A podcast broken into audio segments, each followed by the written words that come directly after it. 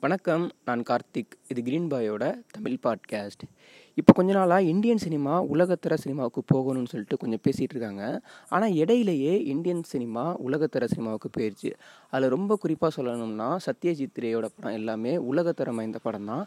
அவருக்கு அடுத்ததாக பார்த்தீங்கன்னா ஜான் அப்ரஹாம் இவரோட படமும் உலகத்தரம் வாய்ந்த படம் தான். இவரோட படத்தை இட்டாலியிலலாம் திரையரங்கில் திரையிட்டு இருக்காங்க ஆனால் இவரை பற்றி இங்கே நிறைய பேருக்கு தெரியாமல் தான் இருக்குது குறிப்பாக தமிழ்நாட்டில் மேக்ஸிமம் யாருக்குமே இவரை பற்றி தெரியல. இவரோட ஒரு இன்ஸ்பயரில் ஒரு இயக்கமே ஸ்டார்ட் பண்ணி இப்போ வந்து அது நடைமுறையில் இருந்துக்கிட்டு தான் இருக்குது யார் இந்த ஆப்ரஹாம் அப்படின்னா இவரோட நினைவுகளை வந்து இவர் படம் எடுக்க நினைக்கிறாரு. சொல்லக்கூடிய கதைகள் மக்களுக்கு தேவையான சினிமா கொண்டு வரணும்னு சொல்லிட்டு ஒரு மாற்று முயற்சியில் இறங்குறாரு. இவருக்கு வந்து படம் பண்ணுறதுக்கு எது தடையாக இருக்குன்னா ஃபினான்ஸ் மட்டும்தான் தடையாக இருக்குது அதனால் என்ன பண்ணுறாருனா மக்களுக்கான சினிமா எடுக்கிறோன்னு சொல்லிட்டு மக்கள்கிட்டே போயிட்டு காசு வாங்குறாரு. காசு வாங்கி ஒரு படம் பண்ணி அந்த படத்தை எப்படி ரிலீஸ் பண்ணுறாருனா தேட்டர் அது மாதிரி ரிலீஸ் பண்ணாமல் எல்லா ஊர்லேயும் போயிட்டு அங்கே கோயில் இருக்கும்ல அதுக்கு முன்னாடி தான் வந்து அவர் திரையிடுறாரு. இவரோட ஒரு தாக்கத்தில் ஒடேசா அப்படின்னு சொல்லிட்டு ஒரு இயக்கம் உருவாகுது. அந்த இயக்கம் வந்து இன்றளவுக்கு வந்து நடைமுறையில் இருந்துக்கிட்டே இருக்குது இவங்க என்ன பண்ணுவாங்கன்னா உலகத்தரம் வாய்ந்த சினிமாவெல்லாம் எடுத்துக்குவாங்க. எடுத்துக்கிட்டு அந்த ஊரில் இருக்கக்கூடிய ரொம்ப குக்கிராமத்துக்கு போயிட்டு அங்கே வந்து அதை திரையிடுவாங்க. இது எதுக்கு இப்போ முக்கியமாக அதை நான் பேச வந்திருக்கேன்னா இந்த உலகத்தரம் சினிமா அப்படின்னாலே ரொம்ப அறிவுஜீவிகளாக இருக்கவங்களுக்கு மட்டும்தான் புரியும். தெரியும் அப்படின்னு சொல்லிட்டு இங்கே ஒரு மித்து ரொம்ப நாளாக இருந்துக்கிட்டு இருக்கு. அதுவும் குறிப்பாக தமிழில் வந்து இருந்துக்கிட்டு இருக்கு.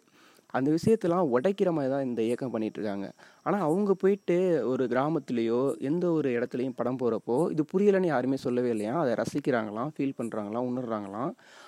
அந்த படம் பார்த்துட்டு அவங்க அதுக்கப்புறமா அந்த இயக்கத்தில் இருக்கவங்களுக்கு செலவுக்கு வந்து காசெல்லாம் கொடுக்குறாங்களாம்.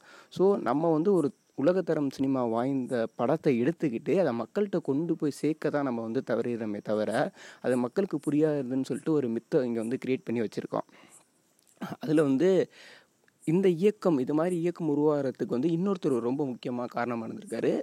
அவர் பேர் வந்து சுப்பண்ணா அவர் கர்நாடகாவில் இருந்திருக்கக்கூடியவர். இந்த ரெண்டு பேருமே இந்தியன் சினிமாவுக்கு ரொம்ப முக்கியமான ஒரு பங்காற்றி இருக்காங்க சத்யஜித் ரே வந்து ஒன்று சொல்லியிருப்பார். நல்ல சினிமா அப்படின்னா மக்களோட வாழ்க்கையை வந்து ஆவணப்படுத்துகிறதா தான் இருக்கணும். அதை ரசிக்கணும்.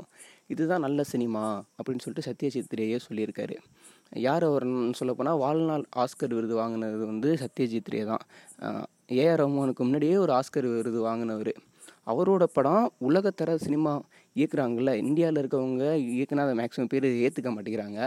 வெளிநாட்டில் இருக்கக்கூடியவங்க நிறைய பேர் வந்து படம் எடுக்கிறது வந்து சத்யசித்திரையோட தாக்கத்துலேயும் நிறைய பேர் எடுத்துக்கிட்டும் இருக்காங்க. இன்னும் சொல்லப்போனால் கேரளாவில் இருக்கட்டும் கர்நாடகாவில் இருக்கட்டும் இங்கே எல்லாமே வந்து கவர்மெண்ட்டே வந்து ஒரு தேட்டர்ஸ் கட்டி அது வந்து படம் வந்து திரையிடலாம். இது வந்து ஒரு மாற்று சினிமாவுக்கான முயற்சியாக இருக்குது ஆனால் தமிழில் அது சுத்தமாக கிடையவே கிடையாது. தமிழ் சினிமா ஒரு மேடை பிரச்சாரமாக தான் இப்போவும் வந்துக்கிட்டு இருக்குது ஏதாவது ஒரு சோசியல் மெசேஜ் எடுத்துக்கிட்டு அதை வந்து ஒரு ஹீரோயிசமாக காட்டி படம் பண்ணுறது தான் இப்போவும் பேட்டர்னாக போயிட்டுருக்கு ஆனால் இப்போ ஓடிடி இந்த மாதிரியான பிளாட்ஃபார்ம் வரனால இனிமேல் மாற்று சினிமா வர்றதுக்காக வாய்ப்புகள் வந்து ரொம்ப அதிகமாக இருக்குது அதுக்காக வந்து தமிழில் வர எல்லா படமுமே ஒரு மசாலா படம்னு நான் சொல்லலை. வந்தாலும் மாற்று சினிமாவும் வருது. அப்படி வர்றது வந்து ரொம்பவே கம்மியாக இருக்குன்னு தான் நான் சொல்கிறேன் ஸோ இதை உங்கள்கிட்ட சொல்லணும்னு தான் இந்த எபிசோட் என்னோடய பாட்காஸ்ட்லாம் கேட்கணுன்னா கூகுள் பாட்காஸ்ட்லேயோ ஆப்பிள் பாட்காஸ்ட்லேயோ ஸ்பாட்டிஃபைலையோ க்ரீன் பை சேனலில் ஃபாலோ பண்ணுங்கள் எபிசோட்ஸை பற்றி எதுவும் கமெண்ட் பண்ணணும்னா கார்த்திக் அண்டர் ஸ்கோர் யூஆர் இந்த இன்ஸ்டா ஐடிக்கு மெசேஜ் பண்ணலாம். நன்றி வணக்கம்.